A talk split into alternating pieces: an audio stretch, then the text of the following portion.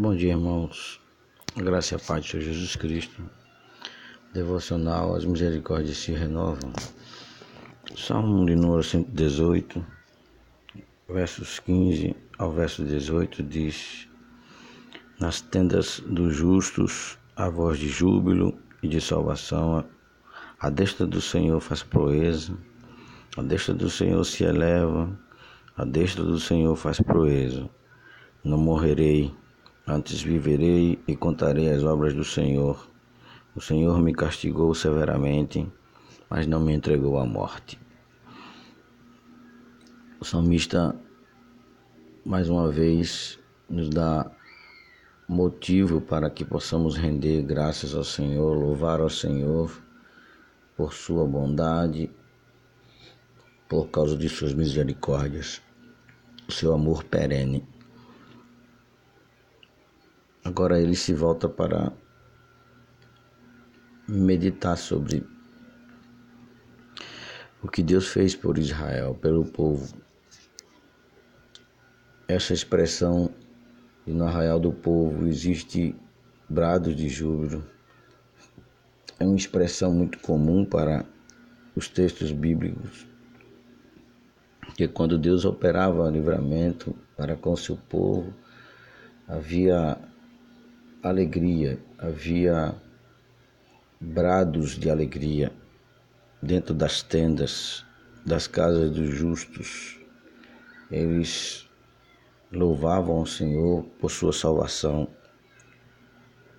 Eles estavam seguros por causa da destra do Senhor, a direita do Senhor.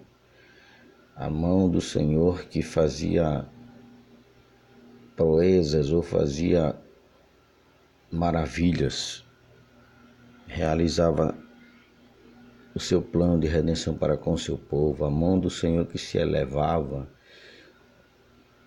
o, o que ganhava as lutas, quando o Senhor mostra as suas obras, quando o Senhor age pelo seu povo, quando o Senhor luta as pelejas para o seu povo, não há como negar.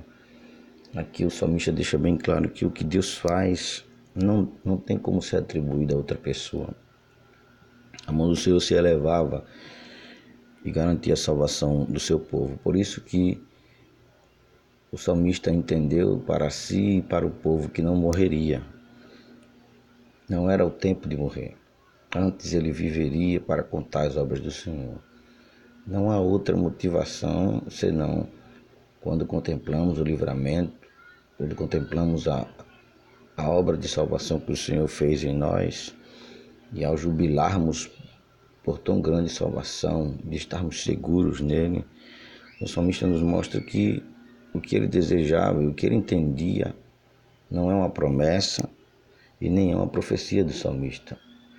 É um entendimento de que o que Deus estava fazendo era para que eles não morressem, mas pelo contrário, eles pudessem contar as obras do Senhor, colocar sua vida dentro do propósito do Senhor e anunciar a sua salvação. Isso é um ato de misericórdia do Senhor, claro. Por isso que quando ele entende que o Senhor castigou severamente, mas não entregou à morte, ele também está louvando a misericórdia do Senhor. Porque ele entendeu que o Senhor o, o repreendeu para que ele visse que tinha o amor do Senhor, libertando, livrando dos caminhos de morte. O Senhor poderia muito bem entregar Israel nas mãos dos seus inimigos quando Israel se rebelou e os entregou, mas não deixou que Israel fosse destruído. Jamais. O salmista então entende que a salvação que o Senhor proveu para o povo, que também era para ele, por isso que ele fala tudo na, na primeira pessoa, é a salvação que deve ser louvada pela, porque é fruto da misericórdia do Senhor. Essa salvação deve ser proclamada, porque o Senhor e tudo que ele faz se eleva, não há como negar as obras do Senhor. Quando é Deus que realiza, ninguém vai ter a assinatura desta obra. é bom entender, assim como o salmista, que não é só o livramento e a vitória sobre os inimigos que deve ser louvado, mas também o fato de que o Senhor ele muitas vezes usa a sua força também para que ele corrija o seu povo, para que ele fira o seu povo, a fim de que o povo entenda o seu amor. Não é a vontade perfeita de Deus, não é a vontade que Deus tem de, que, de assim fazer com o seu povo, mas para que o seu povo o tema e não, e não siga por caminhos de morte.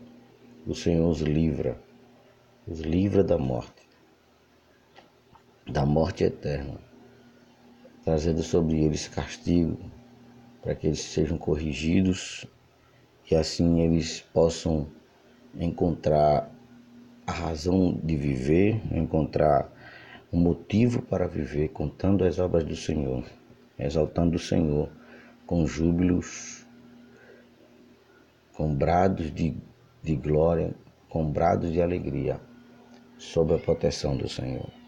Ó oh, Pai, muito obrigado por, pela noite de paz e por esse dia que começa.